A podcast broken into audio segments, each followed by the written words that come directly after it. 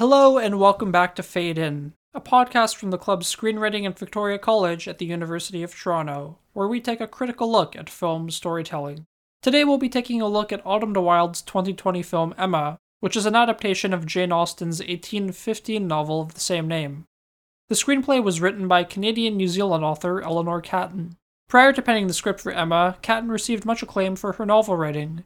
Her book The Luminaries won the 2013 Man Booker Prize, and at the time she was the youngest author ever to be awarded this prestigious literary accolade. Emma stars Anya Taylor Joy as the titular protagonist, who is best known for her leading role in the recent Netflix miniseries The Queen's Gambit.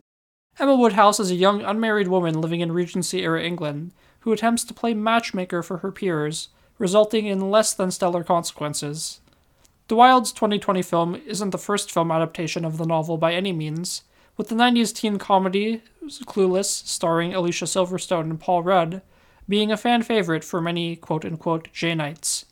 However, 2020's Emma is an interesting case study in our journey to examine the effectiveness of film adaptations, especially when it comes to source material that can be challenging to translate for modern viewers, such as the central Austen work. I'll be joined by Marta Anielska, along with Bridget Raimondo, our VP of Events and Recruitment. Together, we'll discuss how Emma navigates the adaptation of its source material, placing the story in a Regency setting but with a contemporary cinematic approach what messages the film presents about gender and female relationships, and finally, how we can view this Austen adaptation through contemporary media lenses. Whether you're a hardcore Janeite or a layperson looking to learn more, we hope you enjoy our conversation. I'm joined now by our VP of Events and Recruitment, Bridget Raimondo, and once again, our VP of Finance, Marta Anielska. How are you both doing? Great. Okay. Uh, I'm interested to hear both of your thoughts on this week's film. Uh, and just a, a, quick side note before we get into the discussion have either of you heard of the Baader Meinhof effect? It, it's like this thing where you feel like you see things everywhere once you see it once, which is what I experienced with like Anya Taylor Joy after watching Queen's Gambit, because now it seems like she's in everything uh, and you know she's very talented, so no doubt about that. But I didn't realize she had done so much, including this before the Queen's Gambit. I think the first time I heard about her was uh, from Split. Mm-hmm. So she's clearly she's clearly done a lot before this. I hadn't watched her in that, and I didn't realize that it was her. Um, but the first thing I saw her in was Emma. Emma was the the last movie actually that I saw before theater shut down and everything went down. So Anya Taylor Joy is like getting me through this pandemic in a way. I actually also really wanted to see Emma before uh, the pandemic hit. Like, I heard they were making an adaptation, and it's my favorite Jane Austen novel. So I was like, yes, I I get to see it, and hopefully it'll be good. And it actually looks like they did a comedy instead of copping out like they did with Pride and Prejudice and just making a drama. I was very excited for it, and then like I never got to see it, so I'm glad I got to see it now. Yeah, I mean, I'll reveal my cards right away. I'm not an Austen guy by any means, so you're both far more knowledgeable than me. The proper term is a Janeite. A Janeite. Okay, fair enough. Thank you. New word for my lexicon.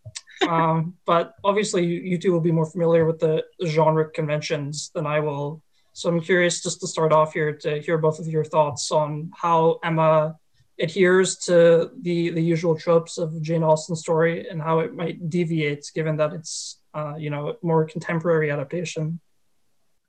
Yeah, so I think uh, kind of what Marta was alluding to earlier, the use of comedy is something that is true to the text, um, and more specifically in this one, and in a lot of Austen's work, like the and again i'll preface that i have not read emma.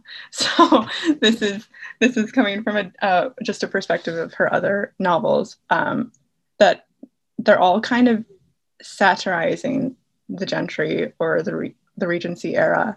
And um, the way to approach them is to kind of realize that jane austen's making fun of people in subversive ways because then it becomes a lot more fun to read um, especially in the positions we are today. Like um, with Eat the Rich and all of those kinds of things. Like it's very translatable, I feel like, in that effect. Um, so I think like the first thing is comedy. Um, and then the, also what's true to Austen's uh, genre or that genre in, in, general is this use of the female gaze. That's something I didn't get to talk about in um, the meeting last week, but this idea that there is a, a, a female lead and her it's kind of centered around her perspective, but it's also a part of the filmmaker's choice. So in this case, also a female filmmaker and screenwriter um, importing their lens onto the story and what um, things like female desire and expression or things that women care about in this period. Um, that's always been made like central to Austen's adaptations. Um, and I think that was very true in this one. Yeah, um, I think that to add on to that, um, in terms of tropes for Austen, I feel like to add on to what Bridget was saying about satirizing the gentry, what Austen typically does is takes a female character and then um, places them in relation to that gentry in like a multitude of ways. So I have read three Jane Austen novels, and each of them place the female lead um, in like relative to the gentry in different ways. Pride and Prejudice, um, Elizabeth is, I, I think, kind of like the audience, like the the view of the audience. Um, she is the satirizer. She is the one who looks in at them and makes these kinds of like snide comments.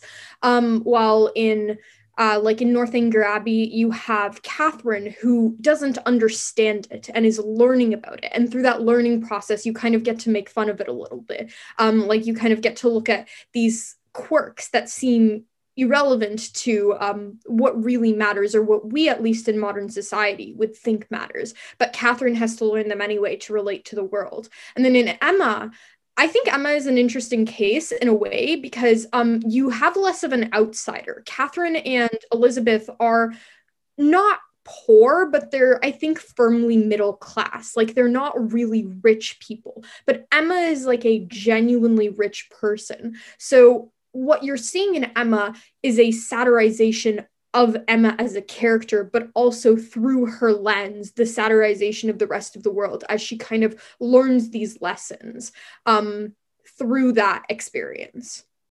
So, how do you think that satirization is conveyed, um, whether you know in dialogue or the way the film is presented, or any of that adaptational stuff?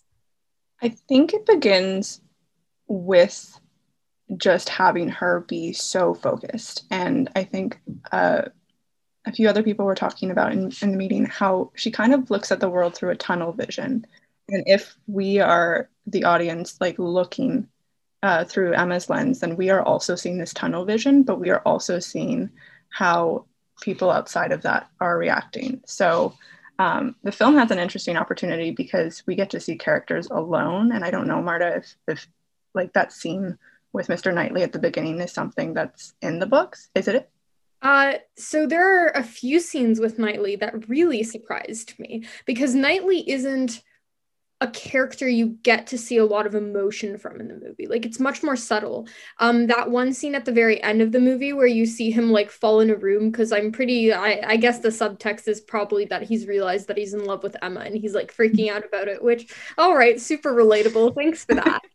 um, but uh, that scene was really odd to me. I think actually potentially that's a choice I enjoyed them making because I think you see it a little bit less in other Austen films and other Austen adaptations. It kind of stays firmly from the perspective of the main character, and you mm-hmm. don't get to see some of these more intimate moments with um, characters like Knightley. So this doesn't really have to do with satirizing the gentry. It's just like an interesting deviation from the novel. Yeah. Um, yeah, I think his perspective is really interesting. And there's also a lot of scholarship on um, Harriet's relationship to Emma and how Harriet kind of becomes, because if, because Harriet is that person who is not of a um, high position in society, or Emma thinks she might have the potential to, she doesn't know the, um, she doesn't know the status of her father, Harriet's father so which becomes something they reveal at the end and she, he turns out to be a tradesman. Um, but she still kind of operates in this middling class position but even i think more lower class because she's an orphan and doesn't have a, a house of her own or to her family right?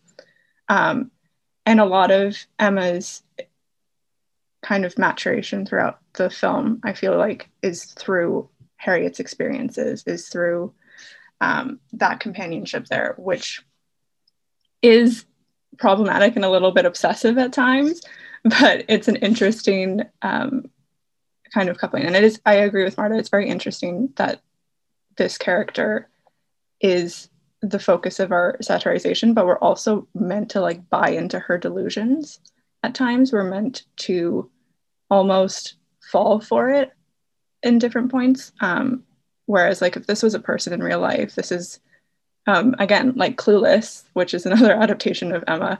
Cher's not someone that I'd really relate to in real life, but because she's being focalized on the screen this way, like in moments you feel for her or you root for her, and that's like I feel like very intentional on part of the author and screenwriter. I think this is actually a bit of a difficulty with doing a classic adaptation of Jane Austen. It's that the problem is that ultimately we don't know what's normal. We don't know what's normal for these people. So when we watch something like Clueless, and it's why I do like modern, um, there is also um, Emma Approved, which is a web series um, that adapts Emma. Uh, that's that's also modern. I feel like those adaptations in some ways hit much harder and more accurately to what Jane Austen was trying to convey because we understand that Cher is like actually just pretentious and kind of awful because she's super rich. It's not like we don't have that lens of like, oh, this is a different time. Maybe this is normal. It becomes genuinely funny in in Clueless because matchmaking is such a ridiculous kind of proposition nowadays. Like it, it is funny. That's the point of that's kind of the joke of the movie is that this girl has convinced herself that she is somehow the end all be all of who people should be with. And with Clueless, you kind of just see that more. You see that comedy more because you get to imagine it in a context that makes sense to us. Like, can you imagine if people like a high schooler just went around trying to get people together today? That that seems ridiculous. But with Emma, I think they have to be a little bit more creative. I mentioned in the meeting that Elton is kind of like a caricature of himself and that that's kind of like very different from the um, classic movie. And like Elton in the uh, Clueless movie doesn't do that. Elton actually they adapt the scene to where he like proposes to her to like essentially an attempt to sexually harass her or not an attempt even just like sexually harassing her. So they're able to kind of translate that more serious tone to the modern movie because they're not trying as intensely to make it clear that this is not normal. But in i think the reason why um in emma the adaptation we're talking about today um elton is so cartoonish almost like he's smiling all the time he's like like he's very odd as a person. I think why they make that choice, which I don't think is as clear in the book, is because they're trying to show you how ridiculous Emma is being and how like actually insane and funny what she's doing is and consequently showing you that this privileged position Emma has um has like yeah given her tunnel vision has blinded her um and has deluded her into believing that her judgment makes sense. Um, I think like another thing that I'll mention really briefly is that it's interesting to me how Emma judges people because why does she pick up on Harriet specifically? Like, why does she specifically pick up someone who is still, like, as Bridget mentioned, kind of lower class, an orphan, but then she turns her nose at Robert Martin? Like, why does she discriminate against, against between the two of them? There are moments in the movie where I'm like shocked at how feminist her rhetoric sounds because I don't think it comes off that much in the uh, in the book. It doesn't really come off like that in the book. Yeah, I mean, it's interesting if I might give my two cents here. So I'm sure you've both heard of the concept of like homosocial triangles or homosocial relationships. Mm-hmm. Like traditionally, it's the way in like literature you'd interpret how men interact uh, through women, sort of using women as a, a medium of communication. So I'm wondering what you would both make of the fact that perhaps Emma and more broadly uh, other Austen works sort of subvert that and have women uh, communicate each other with each other using men? I mean, I would say that is not completely out of Jane Austen's work. Like um, Northanger Abbey, for example, is very much like Marta was saying. Um, of the male character that becomes the love interest is teaching Catherine about society, um, and there's a lot of those conversations. Um, not to disregard that there are female friendships in that as well. But yeah, I think the idea of female friendships is almost like the most important aspect of Jane Austen's work, in my opinion, because it's this need for companionship and it's this need for relating with other people when, especially in the gentry, when you don't have much else to do. so you need to have people around you or like companions that you can relate to or that you can almost imprint yourself on. And in, in emma's case it becomes a very like toxic obsessive uh, version of that with harriet I mean, in terms of speaking, like, because from the way I interpreted um, your question, Vikram, it's like, how do women relate? How much do women relate to each other through men in Jane Austen novels and specifically in Emma? And so I think that question is really complicated because that's what women are supposed to do at that time. Like unfortunately that's just the case. Like you mentioned um in a i'm not sure if we were recording but you mentioned that like potentially it's you don't really enjoy jane austen because there's just not a lot of action. And it's because women just honestly didn't experience a lot of action back then. Like they just weren't allowed to do a lot. A lot of your life is like who are you going to marry? How do you interact in society? And so i do think it's a little unfair to for example like apply the Bechdel test. Is that what it's called? I think it's unfair to apply that to a Jane Austen novel because I think the female characters are developed. It's just they're developed in a very specific time period where their values have to be very specific. Like it's not even like they're choosing that, it's literally that they're boxed into that. Like they're just placed in that situation and they need to navigate it as well as possible. And so the way I think about that actually is like, I, I like to think about um, Jane and um, Jane and uh, Emma's relationship because, like, Emma looks at her kind of as a rival. I think up until the point that she finds out that um, Jane is engaged to Frank Churchill, actually, ironically, even though again they they don't tease you as much with the prospect of um, like Emma and Frank together um, as much as they do in the book. I think they tease that a lot more in the book than they do in the movie. But um, it's it's ironic to me that that would be what kind of dissolves Emma's animosity towards Jane. Not sure what it says about female relationships that they primarily relate to each other through this kind of like understanding of marriage and understanding of like engagement and stuff. But I think perhaps um, someone else might have an answer to that. I think that is interesting. Yeah, I think to add on to that, um, it yeah, it's a really good point because I don't think a Bechdel test is fair here either. Um, but I kind of the the things that are important to women in Emma are things that yes are tied to men but they also have a perspective of marriage and men in a kind of economic way. Or uh, even things like i need to pick out this hat or this ribbon and i don't know which color to pick. Like those i think a lot of times it's placed as this very trivial thing. Um, but it's of the lock yeah they're very intentional um, choices that these women make. They're being extremely strategic with who they choose to dance with. They're only allowed two dances. They have to stand at a corner of a room and only the men can approach them. They have to make sure that they're perfectly posed at all times. Like it's it's very much gameplay and a lot of jane austen's work is about games. Like if you'll just see like they're always playing cards or playing some sort of activity in in um, pride and prejudice.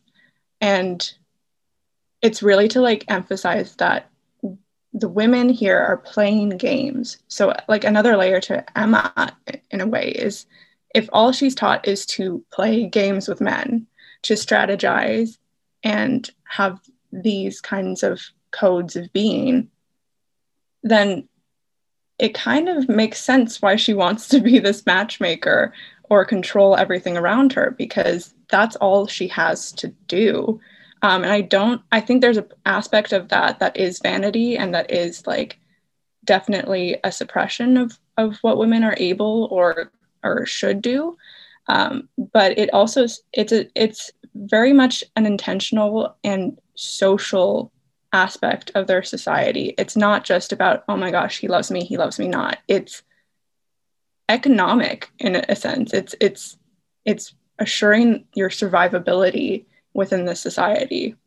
Ultimately, um, Emma, I think what differentiates her from other figures. I was also thinking about this movie in context of Greta Gerwig's um, Little Women because I think that was done really well as an adaptation, especially considering the fact that the book is 600 pages long. And potentially I'll get to that why I think like I prefer Little Women as an adaptation to Emma in a second, but to just kind of comment on why Emma might like the gameplay and why Emma might be geared towards this while our other Jane Austen protagonists or even characters from Little Women aren't. I think it ultimately comes down to the fact that Emma is like by no means an outcast. Emma is in no way, shape, or form a minority. Minority is a bad word, but like um, Emma is in no way, shape, or form mm-hmm. disadvantaged um, besides the fact that she is a woman. Um, she's not in any way disadvantaged within this society, besides the fact that she is a woman. And when you look at other characters who we consider like more socially conscious of what they're doing, or more socially conscious of these kinds of um, imbalances, um, like for example Elizabeth Bennet, or like for example Jo March or um, Amy March, all of them have to consciously think about these economic choices. They are all always thinking about them because ultimately Emma saying throughout the entire movie, "Oh, I'm never going to get married. I'm always going to stay with my father." Mm-hmm. That is a privilege. I think we think of it sometimes as like, you know, strong feminist move. And I think like in some ways maybe Jane Austen is making that move, but I think at the end of the day Emma is able to do that. Emma can live her entire life off of her family's money. She has money. And uh, some of our other Jane Austen characters or some of our other, like, kind of um, female characters from that period can't really do that as much. I mean, it's interesting because it sort of relates to the conversation a bit earlier about uh, Emma's general arc in this film. So, with that in mind, uh, I mean, Bridget, I'm curious to hear your thoughts. What do you think was like the epiphany moment for her? Uh, when do you think she sort of realized this flaw in her thinking and sort of begin to correct that behavior? Well, I have a three part hypothesis for this, Vikram. So I'm just, excuse me if I'm reading off my notes here. Um, I think it comes with three, reali- three realizations about three different people. Um, and it's kind of this like social awakening that she has. So one is uh, a scene that Marta uh, mentioned earlier in the carriage with Mr. Elton he makes this like big ploy to her and she realizes that she was wrong about like his intentions towards harriet. And um, he says in response to that everyone has their level meaning harriet's not on that level. And i don't know if this is like an acting choice and, and just what i interpreted from the scene from the beautiful anya taylor joy but she she kind of gives a look and i see it flash over her face having watched this numerous amounts of times um, that she is bothered by that statement, but she doesn't know why yet. Um, she can't really place how that has repercussions to the people that she presumes to love. So like that is like the, the moment right before, but I think that like the the catalyst of Emma's um, realizing her failings in society is when she insults Mrs. Bates or Miss Bates um, to her face in front of a picnic of people and she can see uh, a, like the real ramifications of how her actions and her words hurt people. Um, i think that's what's really interesting about this movie and perhaps why it might be boring to some people because a lot of it is just done through looks. Um, that scene you it's it's one word of of emma saying i can't even remember what what she said it's like it's like you, you can you, you can't just say three dull things like or you can say more yeah. Yeah. You could keep going about all the dumb things.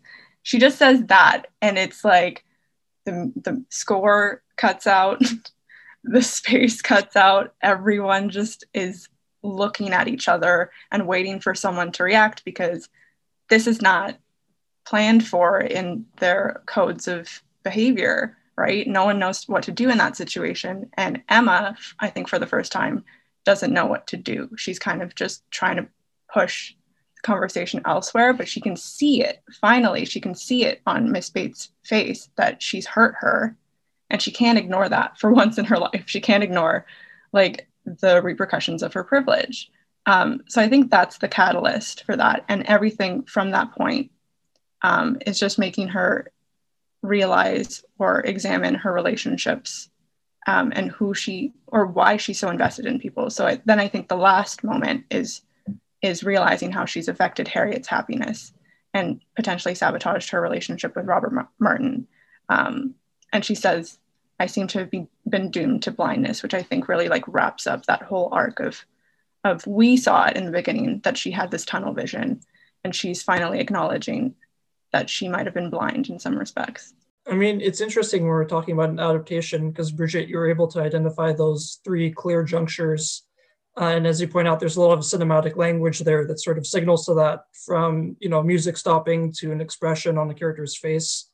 So I'm curious um, to hear Marta's thoughts on someone who has read the source material, how that uh, sort of narrative process was translated, how it changed, how it altered. What do you make of that? Yeah, so this is funny because I actually skipped the part where Emma insults Miss Bates. I just I I couldn't do it. I I I don't think it's not even like I know the scene itself would have been torture to me. Like it would have been too much for me because actually I like Emma. I, I like Emma as a protagonist. I, I think one of the most shocking things, um, Jane Austen like wrote a letter to her sister where she was like, I don't think anyone can like Emma but me. And I think the incredible thing about the novel is that I think a lot of people actually do like Emma. Like at the end of the day, there is something about her that is compelling, even though she has all these flaws. And it's not in an Elizabeth Bennet way where she's literally a genius and she makes a mistake. It's in a like, no, almost everything she does is a mistake. And yet, for some reason, I still like her way. And so that, and I think it's also just, I wasn't willing to watch it because I didn't want to see Miss Bates the best be sad. person ever. I just I just honestly didn't want to see that. And there was just like I I think actually the one thing I really will commend the movie on is that it builds that scene up perfectly because the reason I didn't actually realize I wouldn't be able to watch that part until like 20 seconds before it happened. Like 20 seconds before it happened, I was like, I can't do it. I just, I absolutely have to skip this part. I can't do it. Um, and it's because like everything about that scene is so off kilter. Like Frank like whispering in her ear and her and him like being like, oh well, Emma wants uh, Miss Woodhouse wants everyone to like everything about it is so uncomfortable. And the way people are reacting to it, like the build up to it is an episode of The Office. It is just everything most awkward at the same time. And you're just waiting, you're waiting for it to to finally like explode. Um, and I think that's done like really, really well. I think that um the other two junctures, I would agree. I think that there's I'd like to hold out that Emma has a little bit of sympathy for Robert Martin too. I'd like to hold out for the fact that she doesn't just do it for Harriet and that she kind of acknowledges the subjecthood of Robert as well and that she has hurt him as well. Um, I think, I, and this is where I'll bring in the Greta Gerwig Little Women adaptation, um, is just that. is just that I think at times it felt like a lot was missing. Like things went really quickly, which is just a mm-hmm. product of the runtime. Um it's it's a product of the fact that like sometimes I felt like things really weren't made clear. Like in in the Clueless adaptation, it's really clear that Elton likes Cher and not like um and not um I can't Tai or Kai I can't remember the the person who's Harriet, the person who's supposed to play Harriet in that movie. Like it's very clear that Elton is into Cher, like much more clear than I think it is in Emma in some ways. Like maybe they're just being more subtle, but like I personally found that it wasn't clear at times, and so I think some of those character relationships um are a little less developed. Also, um. Uh, in a way that like Greta Gerwig's Little Women, I think because of like the disjointed timeline. And because of some of the choices they make uh, in like being very selective about what scenes they are showing you and what dialogue they are showing you i think in a way those character relationships are developed in a, in in a way that is a little more strong. Um and so for me um i would agree that i would agree with the the kind of like points of the movie that Bridget identified, that's kind of like how Emma changes. Um, I also think that Knightley, I'm gonna mention Knightley as like kind of a constant influence.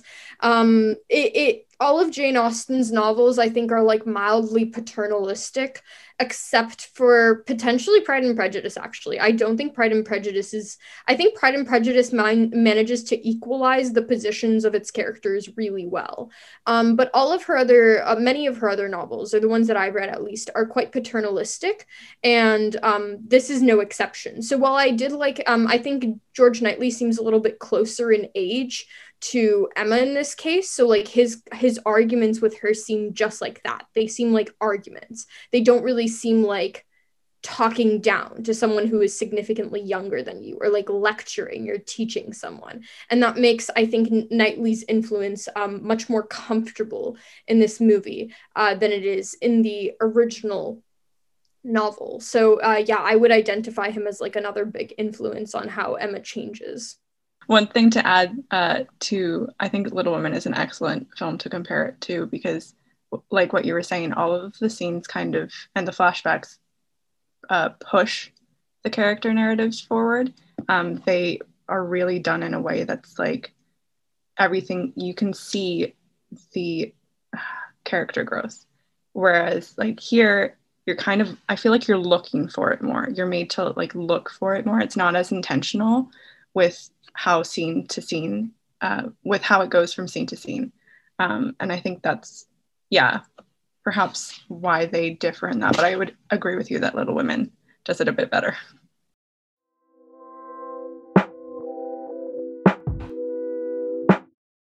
There are few authors whose works have proven to be as consistently enjoyed by modern audiences as Jane Austen, so it's not surprising that there have been so many film adaptations of her novels in recent years.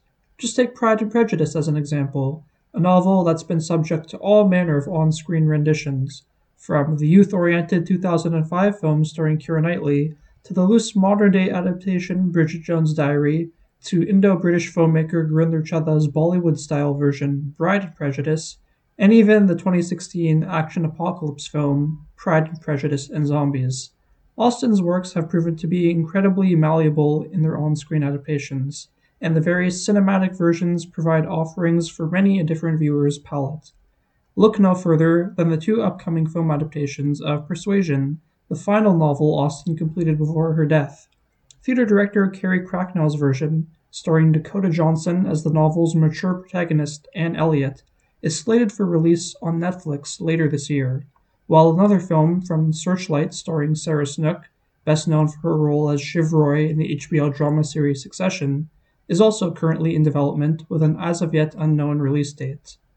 While there are plenty of details that have yet to be unveiled about both films, Netflix's Persuasion is set to be a, quote, modern, witty adaptation of Austen's story, yet still set in the Regency era, while Searchlight's film will be a more conventional adaptation, remaining more faithful to Austen's work and world, bonnets and all. The interest among modern viewers in having a glimpse at the lives of the rich and the powerful has become a prominent recent media trend. In an article for The New Yorker, Pulitzer Prize winning author and Harvard English professor Louis Menand attributes the fundamental and enduring popularity of Austen's stories among modern readers to the simple, escapist pleasure that comes from immersing oneself in a refined and elevated social setting, to hobnob with highbrow characters in a way that, whether intentionally or not, encourages the reader to reflect on their own societal standing and how the dynamics of class and wealth translate to a modern context. Although Menand cautions against reading any intentionally moral messages about such themes on the part of Austen, he does know that the author, with her relatively humble family roots, not a very financially successful writer during her lifetime, and a far cry from the high gentry she depicts in her novels, was, much like us modern viewers, an outsider looking in on the elevated Regency era lifestyle. Similarly, in her column for the Chicago Tribune, Nina Metz argues that the abundance of recent hit TV shows and films about wealthy, high status individuals, from homages to the Regency genre like Bridgerton, to depictions of the inner lives of the British royal family in The Crown, to the internecine dynastic corporate blood feuds of Succession, all sate modern audiences' desire for opulent escapism in much the same way as Austen's novels. To quote from her article, I get the escapism. Really, I do. There's nothing wrong with peering into this world as if thumbing through Architectural Digest, but it's alarming the way these projects avoid interrogating how this wealth was acquired. Not enough UK or US creatives are asking, in the end, who is really paying for all this wealth? Instead of eating the rich, Hollywood would prefer to deliver the fantasy that we all want to break bread with them instead. End quote. Metz continues later on in her article along these similar lines, stating These bubbles where power and corruption are protected, they're not neutral storytelling settings, but function as aspirational mirages. When the rich are your main characters, they are inevitably the ones who are humanized with inner lives and complicated motivations that explain blah, blah, blah. Meanwhile, the rigged systems that prop them up are just a fact of life. Nothing to see here. How the two upcoming adaptations of Austen's Persuasion will address these themes of wealth, class, power, and privilege remains to be seen.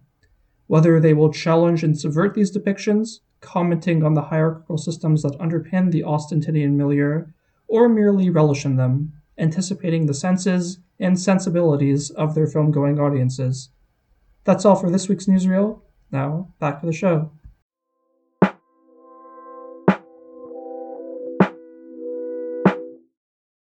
Yeah, I fear that um I fear that I, what the movie might focus on, which I think is probably a mistake, um, uh, is these kind of like it tries to do more with the complex social relationships like you know the looks across the room of like frank and jane uh, really early in the movie indicate to you that there's something going on there um, or kind of like uh, the, these they try to develop these complicated relationship threads which i think makes sense um, in terms of the original book. I think the like Jane Austen novels, I think in a lot of ways, besides character, are a lot about complex social relationships and how you function in the world. It's just I wonder how effectively that works in a movie. Because in a book, it's really clear, but I think potentially the better choice in this case would have been to focus on characters like Little Women did, and would have really focused on developing those characters and their relationships to each other, as opposed to these kind of um, complex social constructs and relationships because I think if you had focused on the characters, those may have come out anyway, um, even if you hadn't tried to do that explicitly. Yeah, I mean, you've touched upon the assets of certain mediums, whether it be, you know, a novel versus a film. Um, and of course, when you're talking about screenwriting, there's this very obscure piece of advice uh, that I'm sure no one here has heard of show, don't tell. Uh, write that down.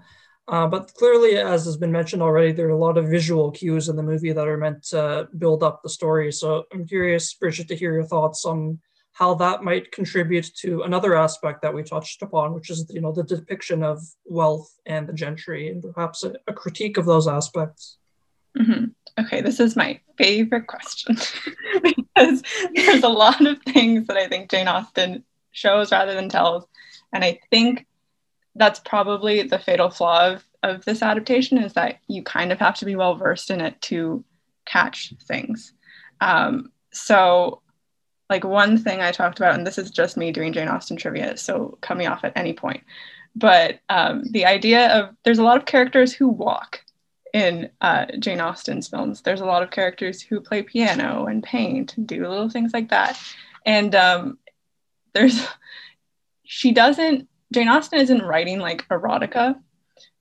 That's very explicit in that regard. She writes, she writes romance that she's not like screaming out profanities, right, in her works, but she includes these things a lot of the time to speak to like aspects of desire.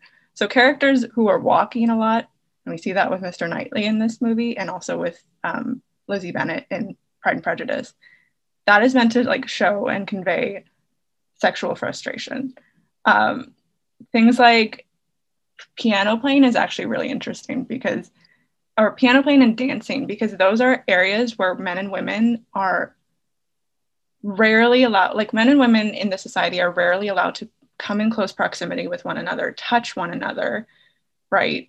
Um, and interact in that way. So things like dancing or playing the piano, which is what we see in, in this one, um, with Mr. Knightley and and uh, Jane, but I think correct me if I'm wrong, Marta. Is it Jane and Frank in the book?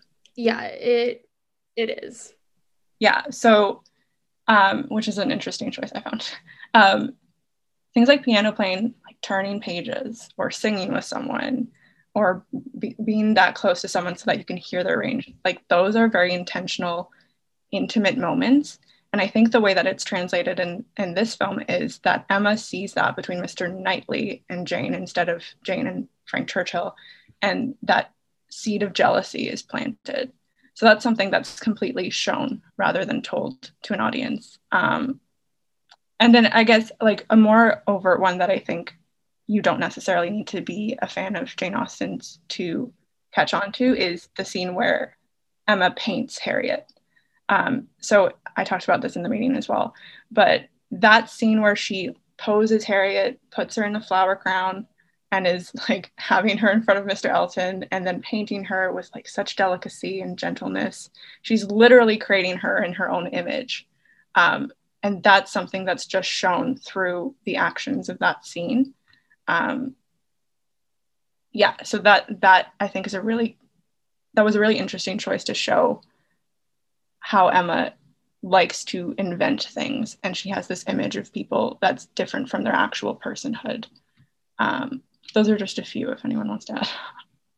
Yeah, I mean, I I didn't know that about Jane Austen. That's really uh again, my 14-year-old self reading Pride and Prejudice was not particularly versed in the social ways of my life. I don't know how I could have picked up on those of the 1800s. Sorry, 1700s. Um but I I did want to add on to that a few things um again in terms of the adaptation because that's mostly what I can speak to. Um I again just like some character relationships that they kind of missed out on. Like it's um i think like it's kind of clear that emma um resents jane because of uh like a possible relationship with mr knightley. I think what they do better is that they indicate that she actually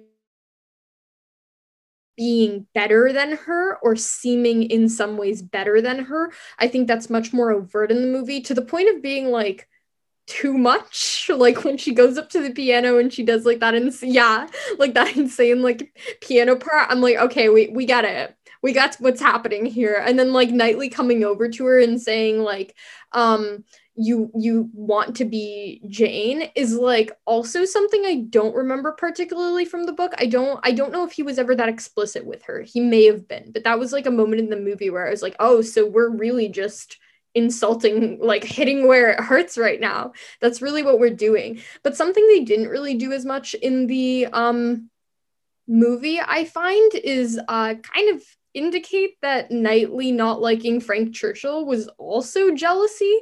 Like I think that's a little bit clearer in the book. Um, is that it's it is him thinking that Frank Churchill is a bad man, and uh, Knightley is a better judge of character than Emma is.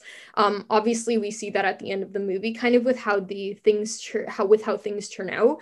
But he's also kind of jealous of him. Like it's also definitely kind of like um a beginning of uh, slow burn, I guess you could say, um, of like Knightley realizing that he likes Emma, which is also another thing. Like Knightley realizes in a very distinct moment that he likes Emma, when in the book you're kind of left in the dark the entire time. Like you never really know if he likes her or not, and it's more of like a continual thing of like, is it true or is it not true? Which I think that tension is lost a little bit in the movie.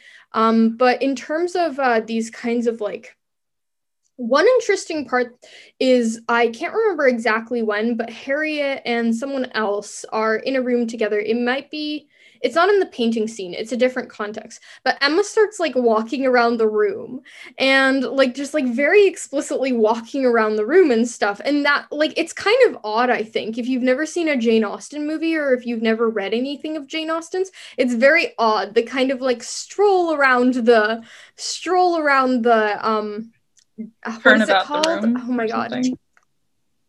Turn about the room, but it's something specific. Drawing room. That's it. It's called the drawing room. Um, fun fact, uh, Bridget, you might already know this. That comes from withdrawing room. Like you withdraw there. You go to like it's essentially like a living room. Um, and they just shortened it to drawing room.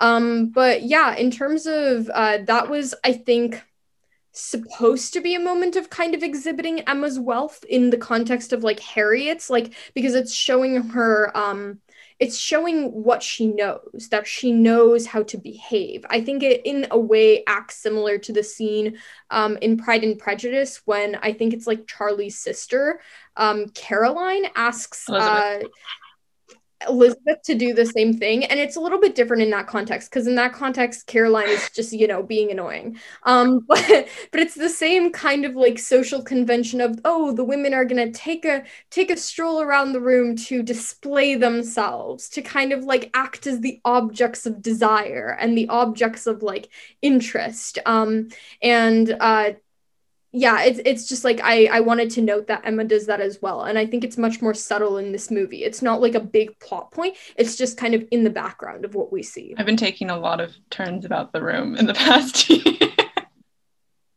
I'm bringing it back. I think these days it's called pacing. Yeah. I do a lot of it too. I also want to bring back curtsying. I think it's a very COVID friendly way of greeting one another. It depends on who you're curtsying, though, because uh, as we've seen, that can lead to uh, certain problems. But uh, I digress.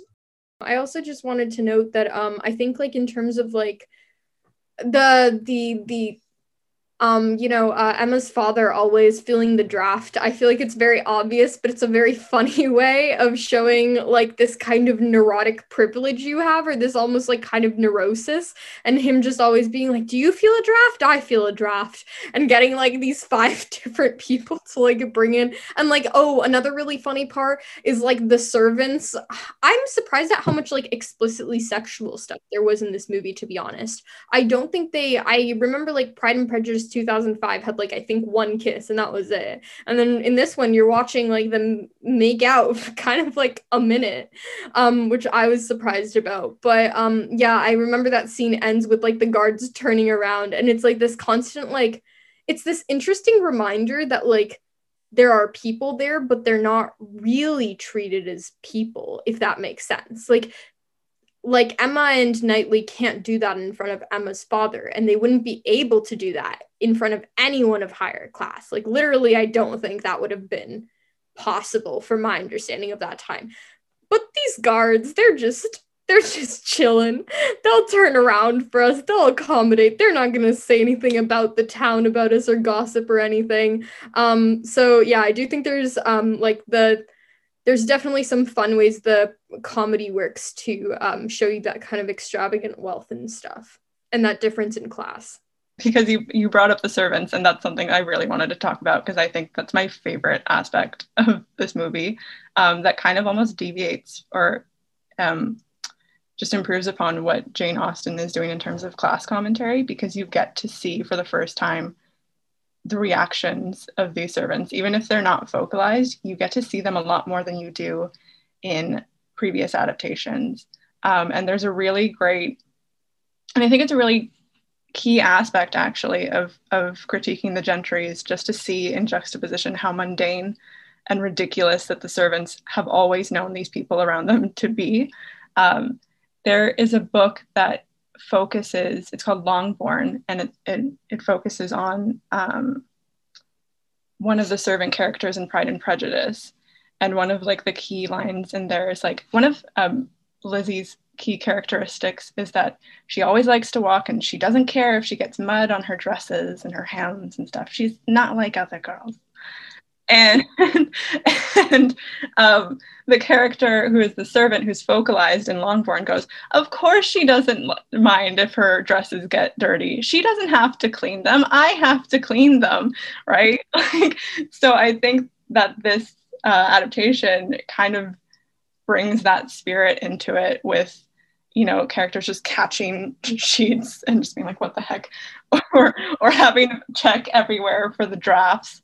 Um, that ridiculousness just kind of yeah i think that was definitely a choice on the filmmakers part of like almost pushing it to a ridiculous a ridiculousness that some people didn't like.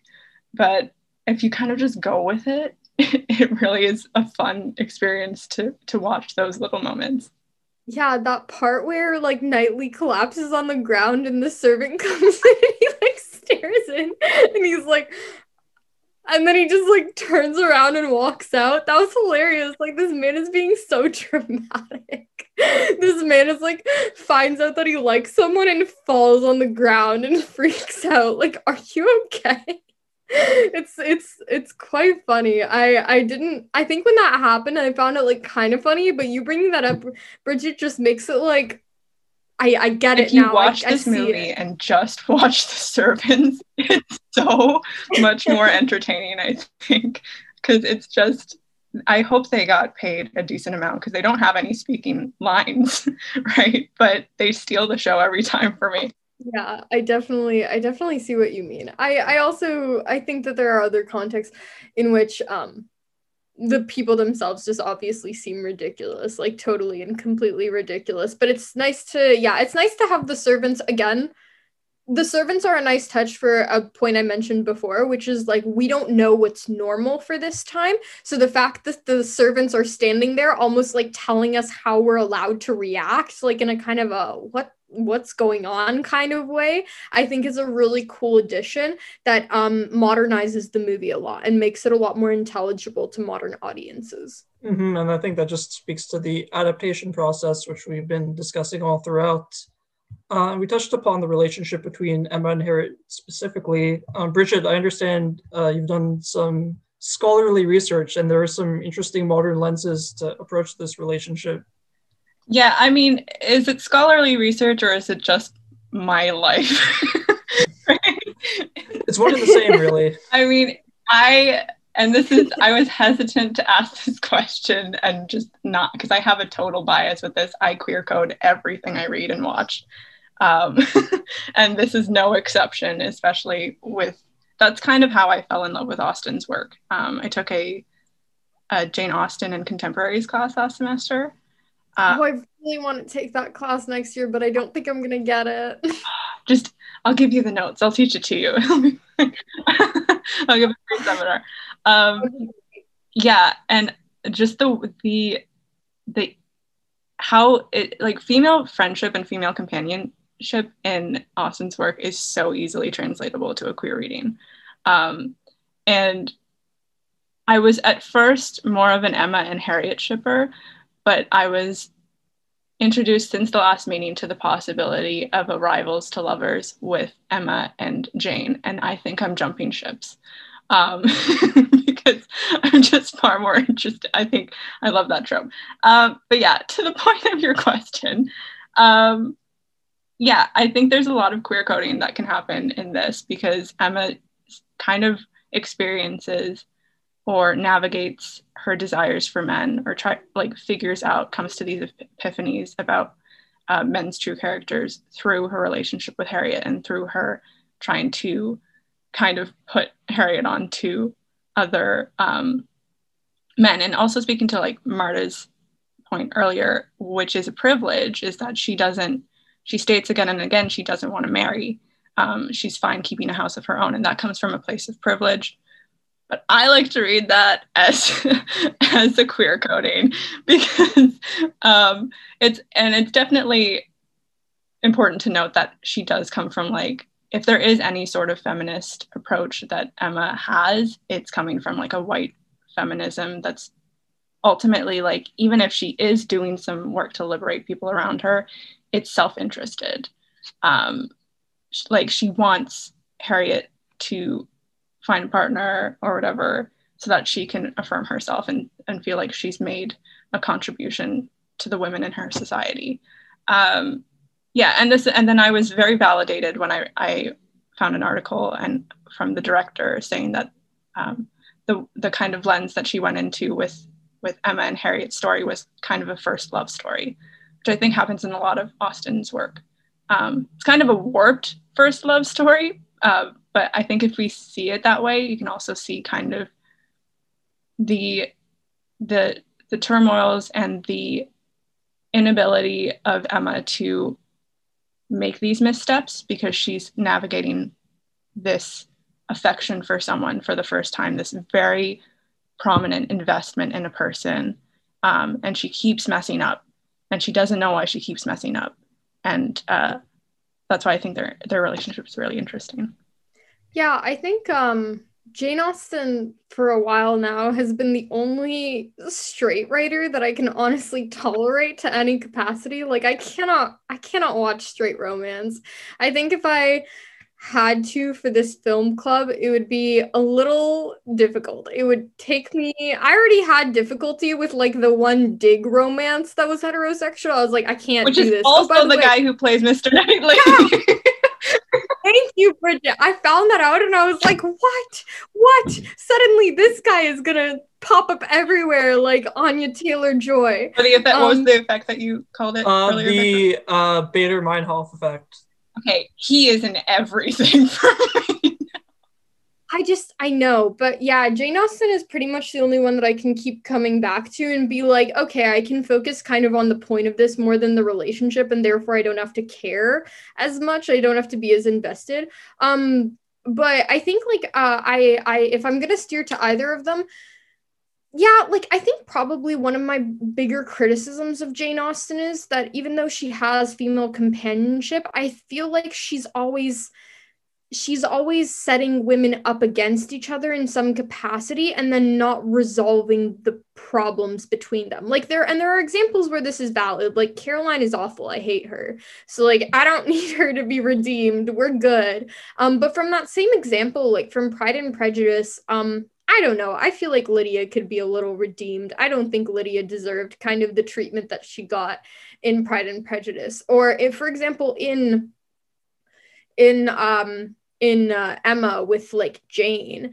I think that in the novel, there's a more solid conclusion. Uh, in the novel, you kind of get the indication that Emma is willing to be friends with Jane and that they kind of have a positive relationship moving forward, or at least I felt um, that that was the case uh, when I read it, which again, lowly 17 year old doesn't really count all that much. But that's what I felt when I read Emma, as opposed to the movie where they kind of leave it off weird. Um, also, uh, I just wanted to. I feel like Jane's character in general was done really oddly because Jane is very like in this one she's characterized i feel as kind of being like just shy or maybe a little bit like you know um reserved. But in the in the novel and i feel like this is if if it comes up we can talk about it a little bit more because i think that what um movies really struggle with is the unreliable narrator. And i think especially for emma the unreliable narrator makes a lot of sense even though it's from like a it's from like an omniscient perspective like most of um jane austen's novels. But for um jane you get a lot more of a characterization that Jane's uh, shyness or that her reservation is hostile, I think. Um, like she's uptight. She's not well versed in society. She's awkward. I think she comes off as a more Mr. Darcy character in the novel than she does in the movie. And because of that, you're able to kind of understand why Emma doesn't like her but it also makes more of a reconciliation possible because you can see more of an arc in terms of in terms of how the character's relationship improves like the whole rivals to lovers things. Also a huge fan. Um but with harriet I, I i struggle with harriet and emma even though i do think that i see why that's the case. Like i think yeah like a lot of their like intimate moments are like very intimate. I think you definitely could read it through a queer lens. Um that being said i view their relationship more like i view northanger abbey's catherine's and henry tilney's where emma plays the henry tilney character and just basically like teaches harriet what to do except you know in northanger abbey it's arguably more problematic because he's technically giving her good advice. Um, when in emma it very quickly is revealed that she is not giving giving harriet good advice or it is revealed at some point that that's the case. Um, but yeah i do think there's a kind of imbalance in that relationship that I'm not entirely comfortable with. Uh, that I think the only reason why it kind of works in Emma and it's like fine is because um, Emma is ultimately taken down a peg. Um, Emma is ultimately the one who has to apologize, and Emma is ultimately the one who has to like um, go to Robert Martin and do that. And I think actually the moment where Emma says to Mr. Knightley, like, no, I have to go to Robert and I have to apologize. That's like a really massive moment for her. I think that's that's potentially the true moment where you're like, oh, this character has actually become a person that's like a person as opposed to a flat characterization of the gentry. I think also to that point, what we forget is that these characters, because of the context of the time, right? And I think I would agree with you. This is what Clueless is able to do, uh, perhaps better, is that they're still really young for the most part these these protagonists emma is stated at the like in the in the beginning of the movie in the first lines she's 21 right harriet's 17 um, these characters are really young and kind of in a coming of age narrative in a sense but the stakes are quite mature for them um, in comparison to clueless where it's not marriage. And they're making it explicitly clear at the end that she's like i'm 17 i'm not getting married. Like that's ridiculous. Um, so yeah i think just to add on to marta's point there it's it's these these failings and these these lack this lack of communication in female friendship is something i relate to a lot strongly especially as I mean, I'm still a young person. What am I saying? but um, in high school, like I can see a lot of miscommunications that parallel in different relationships that I, I had. And I think in, in many instances, I was both the Harriet and the Emma um, in different relationships. Um, so I think, yeah, that's also a thing to, to keep in mind and perhaps why um, Jane Austen's adaptations almost work is that there's not a, reminder that these characters are meant to be young, not to excuse their actions, um, but just recognizing moral failings is the moral failings that happen are in part because they haven't had the experience of life yet and they're pressured into this position where they're doing things um, and expected to have that experience of life uh, compared to the men who are a lot of the times like a lot older than them and have that that experience of the world. Um, maybe that's just my hot take, but it's fascinating to hear both of your perspectives on this. Uh, so just to round things off here, Bridget, I think you have a, a bit of trivia to share about the location of the filming. I do. I didn't know you were including this question. I think the readers would definitely, or the listeners rather, would definitely benefit. Are we? Uh, we're switching mediums. We're talking about novels, and we're going to audio. So apologies for that. Okay, so I'll just I'll just explain in vivid detail this fun fact of mine. Um, so in uh, Emma, and uh, just a reminder, Emma with a period at the end. It's very intentional in this adaptation. It's Emma. Uh, there is uh, Mr. Knightley's estate, uh, which is called Donwell Abbey, and it's that beautiful room with the like painting in the background with all those figures and in the beginning, it's where he walks into and has that whole like, uh, lies on the ground and it's just in, in utter turmoil in his million dollar estate.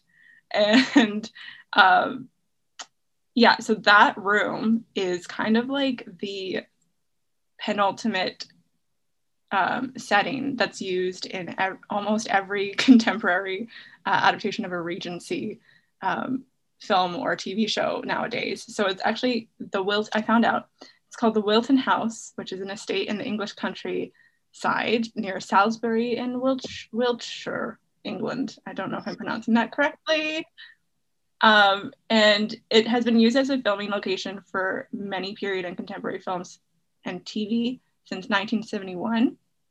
And specifically, this room, which is called the Double Cube Room, it's a very creative name, um, is in uh, it's used in Pride and Prejudice, the 2005 adaptation. It's Pemberley, which is Mr. Darcy's estate. Um, it's used in Bridgerton, which is very popular from this past year. It's Queen Charlotte's whole hall where everything happens. Um, and Vikram, you look so disinterested. well, I, I, get these reference points in, in passing. Uh, have, you seen, but... have you seen Tomb Raider?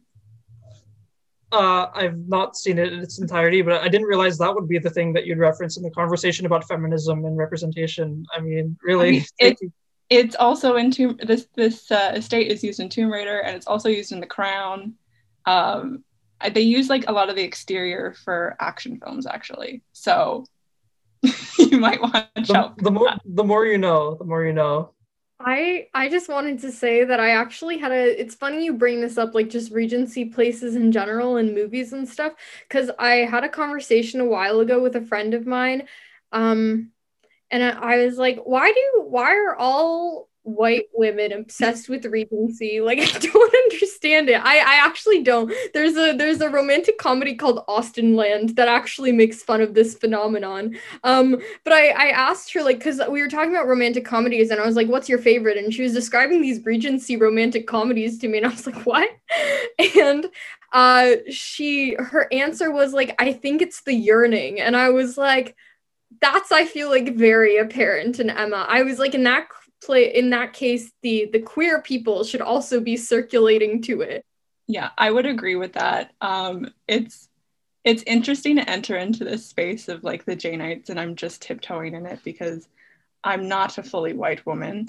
Um, so like my my kind of like frustration with a lot of Jane adaptations is I think at this point we can have a more diverse cast and kind of just do that. Um, which is again like it's a it that's a person by person opinion.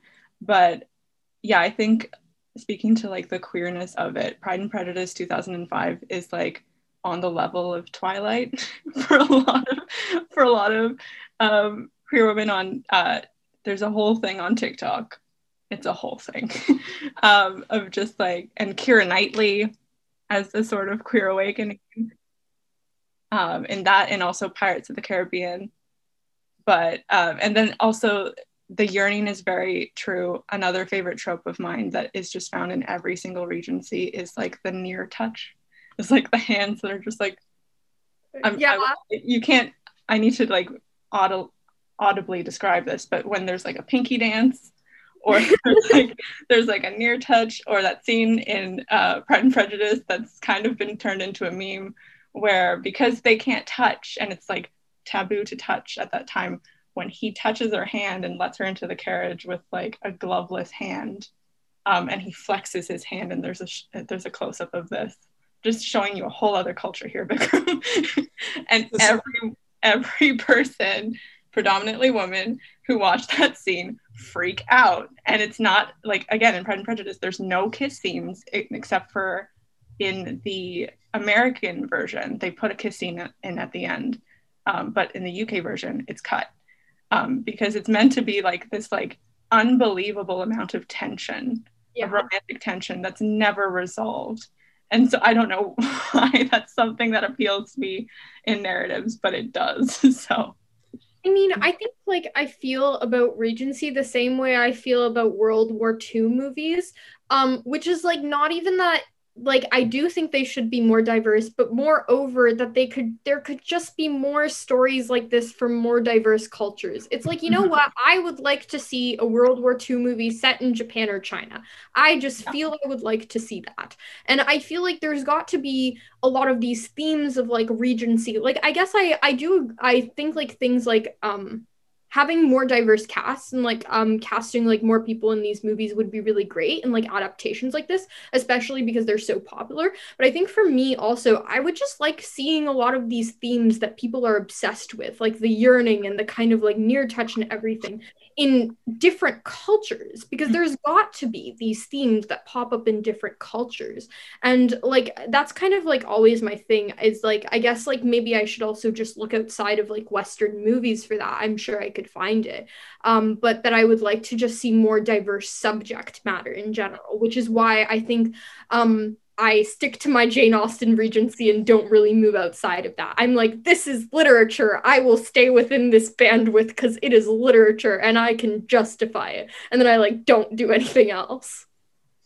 I mean, I'm clearly long overdue to check out Austen's work, so perhaps I should uh, take note from this conversation. Uh, but thank you so much, Bridget and Marta, for your insights. This has been great. Thanks, Vikram.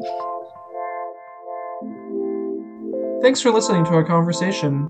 You can keep up with all of SVC's activities, including our past journal publications and upcoming club meeting information, on our website, linked in the episode description. I'd also like to take a moment to thank the Victoria University Student Administrative Council, VUSAC, and the University of Toronto Students Union, UTSU, for their continued support of our club, Screenwriting at Victoria College.